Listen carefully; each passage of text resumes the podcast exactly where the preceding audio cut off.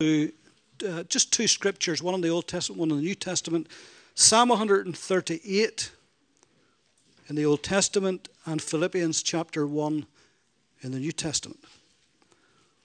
So Psalm 138 and verse 8. The Lord will perfect that which concerns me. Your mercy, O Lord, endures forever. Do not forsake the works of your hands. The Lord will perfect or complete or bring to fullness that which concerns me. And in a companion verse in Philippians chapter 1, verse 6, Paul said, Being confident of this very thing, that he who has begun a good work in you will complete it until the day of Jesus Christ. Amen? Most of us are not very good at finishing things. How many diets have we started but gave up halfway through? How many books did we begin to read and we did not finish? New Year's resolutions usually last about mid January. We mean well, our intentions are good, we want to do it, but somehow or other we tire and we get frustrated or we lose our motivation, our interest goes, and we just simply quit.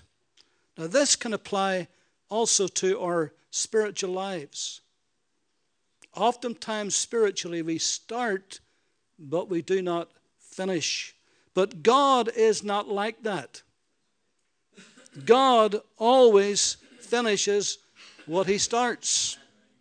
When it comes to perfecting our lives, when it comes to fulfilling our lives, His great plan for each and every one of us, He does not quit. He doesn't give up.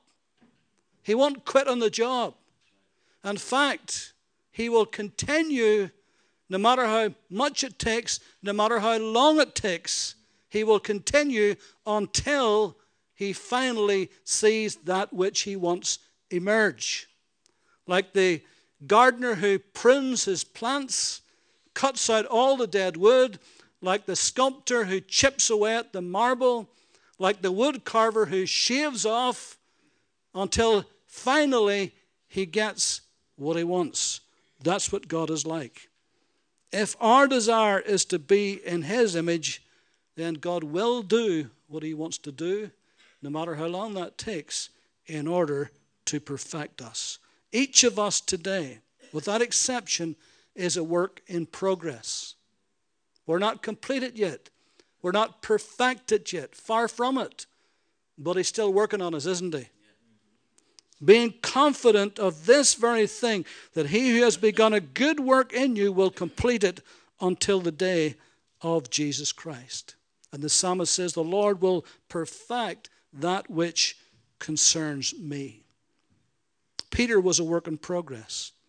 Yes, he often spoke out of turn. Yes, he was opinionated. Yes, he thought he was braver than he actually was.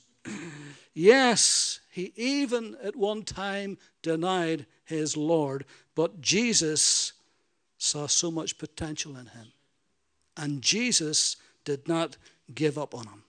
He had to prune away the dead wood, he had to chip away at the hard places, he had to shave off layers here and there. But finally, the Peter that God saw and wanted him to be finally emerged.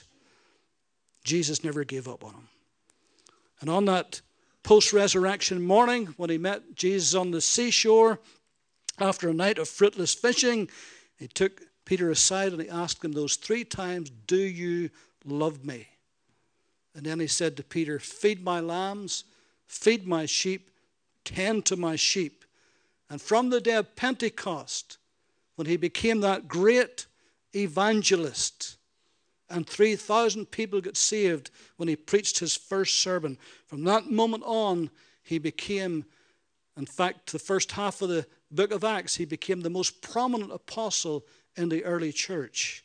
He became what God wanted him to be. I think that Jesus saw two things in Peter particularly. In spite of all of his faults and all of his failings and all of his shortcomings, and who among us hasn't got them? Hmm? Who among us doesn't have our shortcomings and our faults and our feelings? But in spite of that, I think Jesus saw two things in Peter that he was willing to work on. Uh, and one was his desire to repent. When he needed to repent, he repented. And his humility. You know, in John 21, where Jesus met the disciples on the seashore, and after they came back that night and caught no fish, and when Jesus took him aside and he asked him those three times, Do you love me? I mean, that really, really, really touched his heart. It really melted him. And he really humbled himself deeply. And he said, Lord, you know all things. You know that I love you. And then, of course, remember Jesus, how he told him that before the cock would crow in the morning, he would deny him three times. And how at the house of the high priest and out there in the courtyard, just within earshot, Peter was standing warming himself at the fire. And he was asked three times, Weren't you with Jesus? And three times he denied. And the third denial, the Bible says, while he was yet speaking, that rooster crowed. And I think that rooster never crowed as loud in all of its life. And amid all the hubbub and all the murmuring that was going on at that trial, that rooster could be heard. And Jesus immediately turned around and looked right in the eyes of Peter. And the Bible says that Peter went out and he wept bitterly. He wept bitterly. He truly, truly repented. Judas went out and hung himself, but Peter went out and wept bitterly. He was a man who could repent, he was a man who would be humbled you and I are a work in progress. If we, like Peter, are willing to repent when we have to and when we need to, and if we're willing to be humbled and to be humble, then for sure God will complete that which concerns us.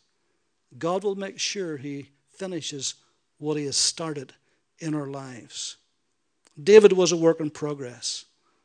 David was uncommonly brave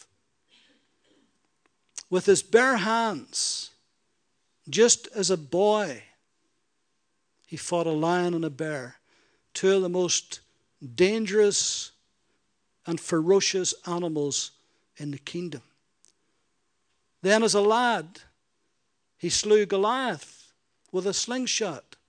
He was uncommonly brave. All of those soldiers, even Jonathan, who was courageous, didn't dare to take on Goliath but David did. He was a, a musician of excellence. The Bible says that David played the harp skillfully. He was a tremendous writer of, of poetry and of hymns, and the Psalms testify to that gift that he had to do that. He was a great ruler of his people. People loved him. He was the best king that Israel ever had. And yet, in spite of all of that, he had his weaknesses that led him into sin and disgrace, that caused him to commit adultery with Bathsheba. It caused him to be complicit in the very death of Bathsheba's husband, Uriah the Hittite, one of his greatest and bravest soldiers. He wasn't such a good father, actually. You know, he could have run his home a lot better than he did, and it was to come back to haunt him in later life. But in spite of all of his faults and feelings, he was a man that could and did repent and humble himself before God. Psalm 51.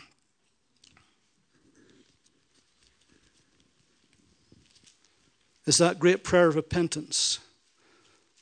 This is after he finally was confronted with Nathan the prophet.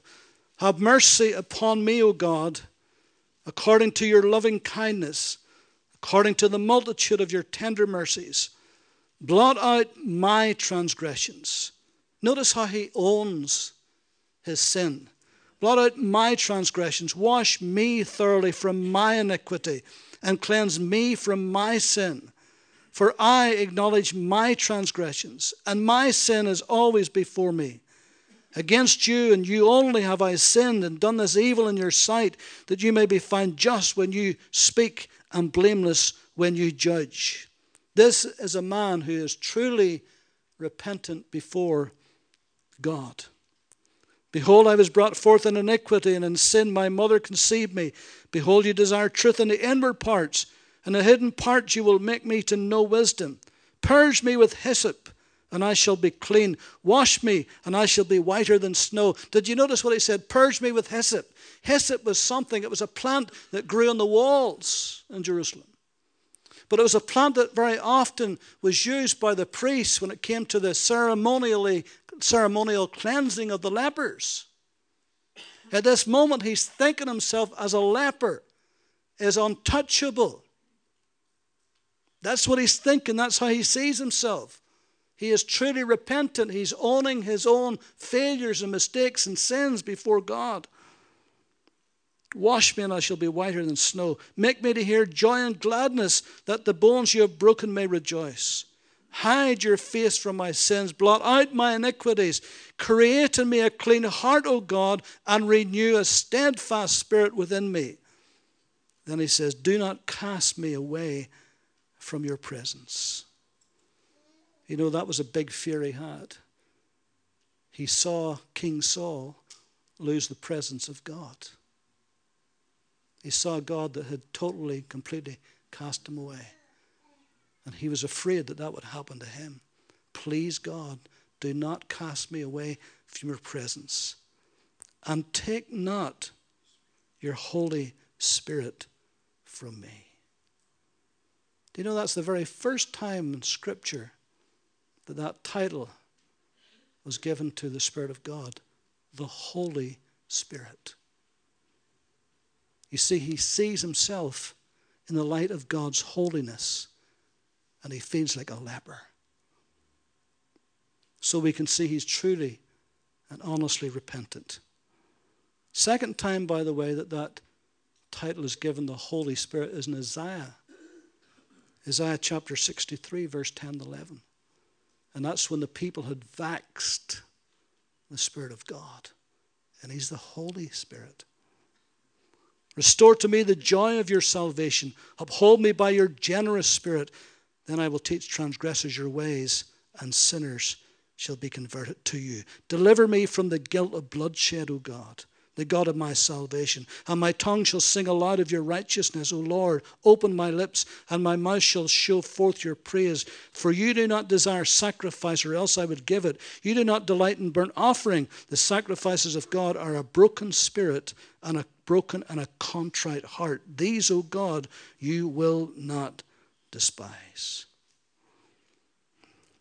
David was a work in progress. You know, God called him a man after his own heart. God called him that long before we have revealed to us his sinfulness. But do you think that God, do you think he didn't know already that David would fall? Sure, he did. God knows everything. But even knowing that in advance, he still called him a man after my own heart. Because, in spite of all of his feelings and his faults and his stumbling, in spite of all of that, he had a heart for God. And that counts with God. If you've got a heart for God, that doesn't mean to say, I'm not saying that we should just go out and sin at will. God forbid we do that. But in spite of our mistakes, in spite of our sinfulness, if we have a heart after God, He will work on us. And He will not stop until He is finished making us into the person that He wants us to be. Jacob was a work in progress. It took over 20 years to turn Jacob the deceiver into Israel, a prince with God. He was a conniver, a manipulator. Remember, he and his mother connived together to get Esau's birthright. It wasn't too hard because Esau didn't really want it. He didn't care anything for it. And if they had to wait it, God would have given it to them anyway, but they couldn't wait. They wouldn't trust God, so they connived together to get this birthright. He tricked his father when his father was old and blind. He tricked his own father to get this. And then, of course, what you sow, you reap. And whenever he fled to Nathan, Uncle Nathan's house, he fell in love with Rachel, how that Nathan tricked him and deceived him. And he ended up with Leah. And he had to work all of those extra years in order to get the woman he truly loved, Rachel. And then he decided to go back home again after 20 years with the death threat of Esau still hanging over his head. And on the way home at Jabbok, that's where he wrestled with the angel of the Lord. And at that moment, at that time, after that night of wrestling, that's when his name was changed from Jacob to Israel, a prince with God. God broke him, and God remade him and shaped him into the man they intended him to be. In Genesis 27, verse 32, don't turn to it. Genesis 27, 32, when deceiving his father Isaac, you remember he put on that goat skin on his arms, and the old blind father, even though he it felt like the hands of Esau, but his voice was like the voice of Jacob, and he says, Who are you, my son?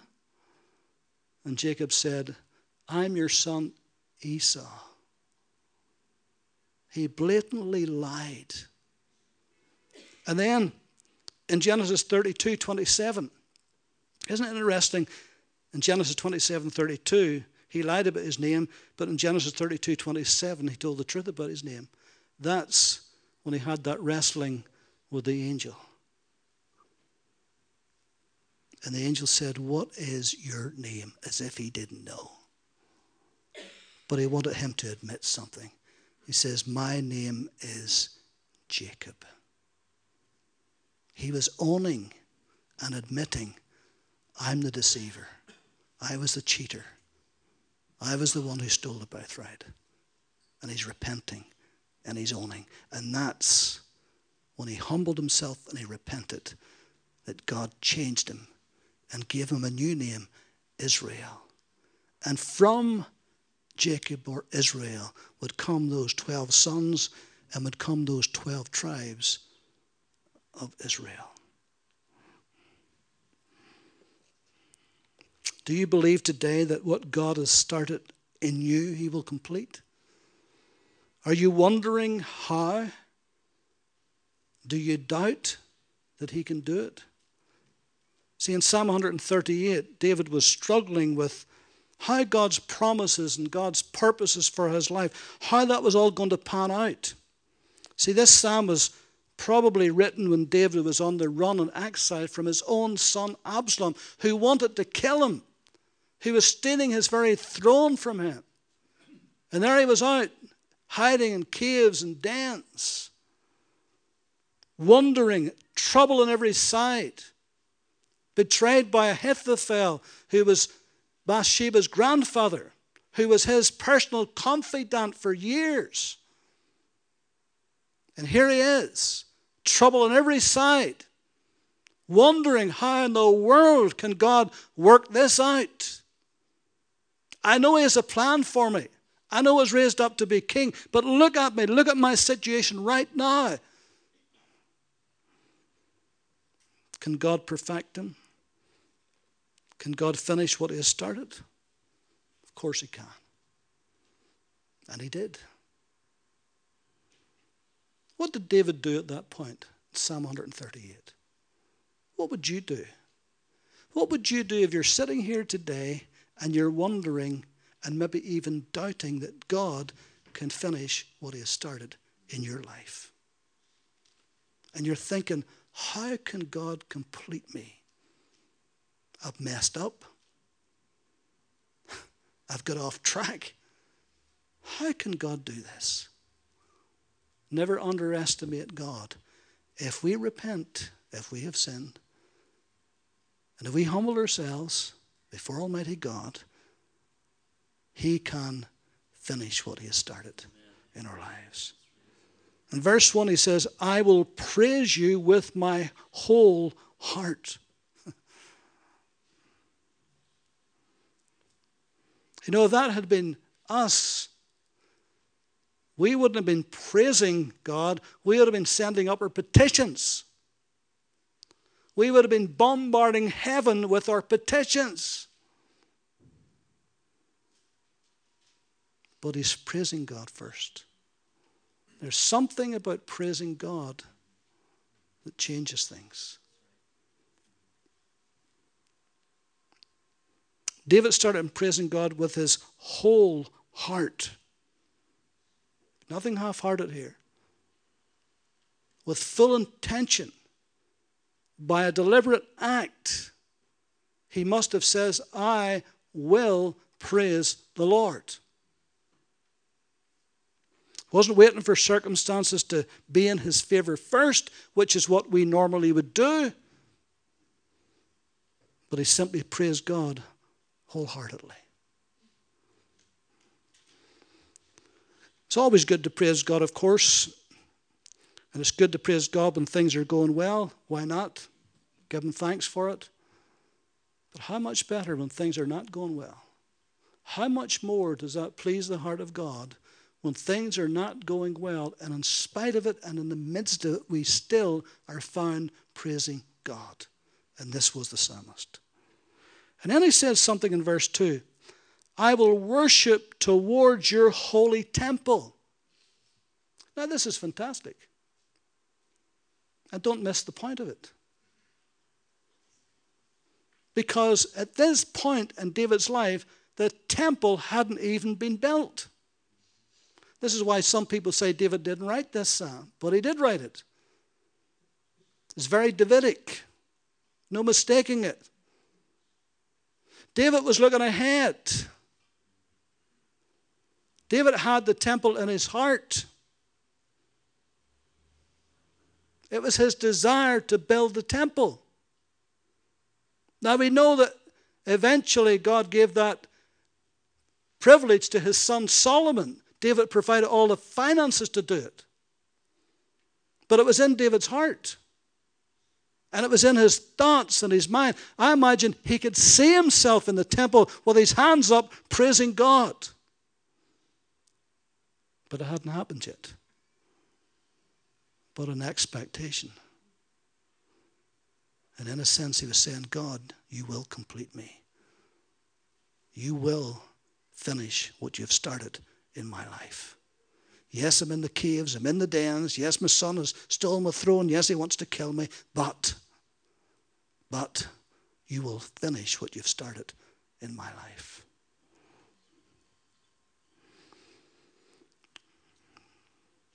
By faith, David saw God perfecting his life. It wouldn't end in a cave in the desert, it would end on a throne in Jerusalem with all Israel hailing him as the great king. Verse 7 and 8 Though I walk in the midst of trouble, you will revive me.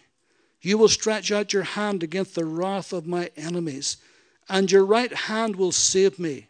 The Lord will perfect that which concerns me. Your mercy, O Lord, endures forever. Do not forsake the work of your hands.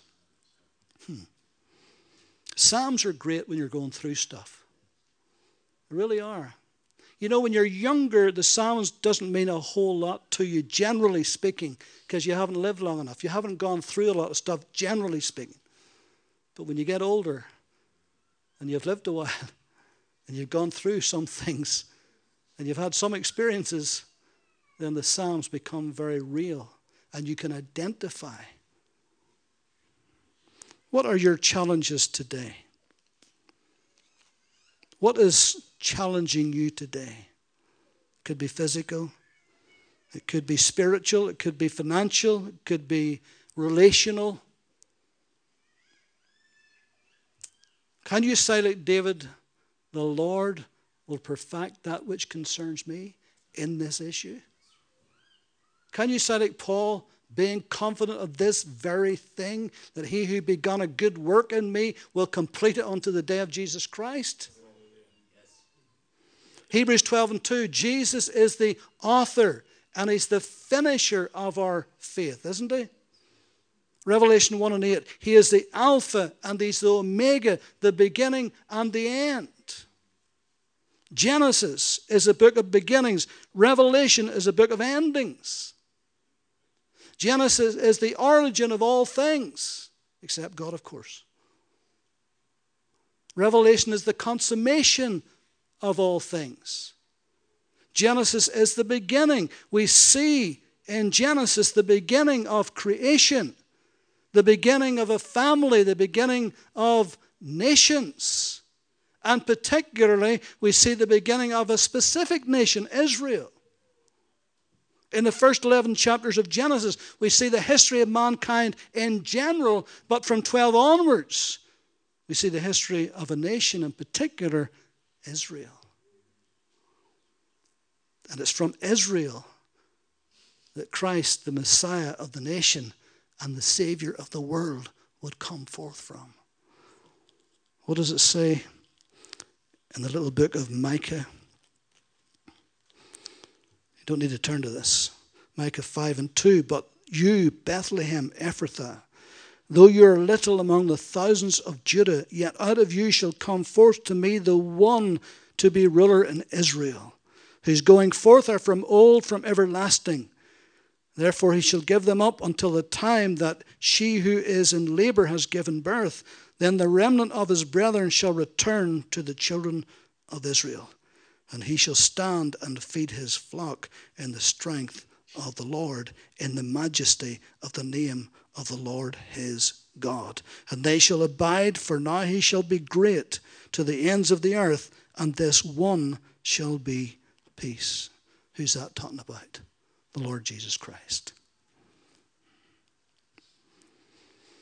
Genesis 3:15 God makes a promise.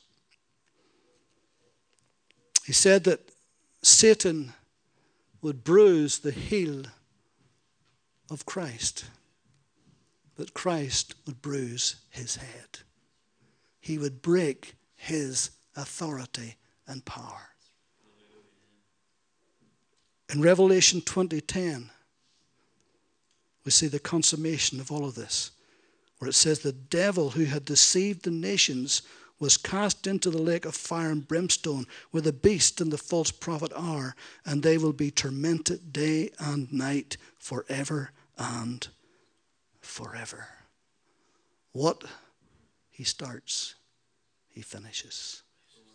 No matter how long it takes, no matter that the promises and prophecies are 7,000 years old or 700 years old, makes no difference. God will finish what he has started. Every prophecy in Scripture will be fulfilled. Every promise in Scripture will be honored. All the promises of God are yes and amen in Christ. Every person who put their trust in Christ will be completed, perfected in him. Can I hear an amen? amen? So, can you trust him today to finish what he has started in you? Is his word true for you today? I will never leave you. I will never forsake you. I will be with you even unto the end. There's a promise. Can you trust God? Can you hold on to that? Can you say, God, what you started in my life, I believe you will finish. And Lord, if I've messed up, if I've got it wrong, if I have sinned, Lord, forgive me. I humble myself before you.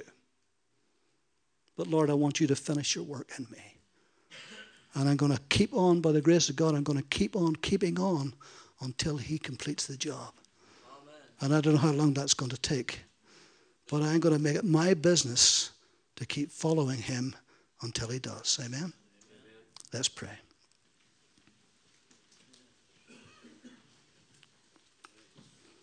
Lord, we return thanks to you this morning for all of your mercies in our lives. We bless you for that wonderful grace and mercy that you so freely bestowed among us.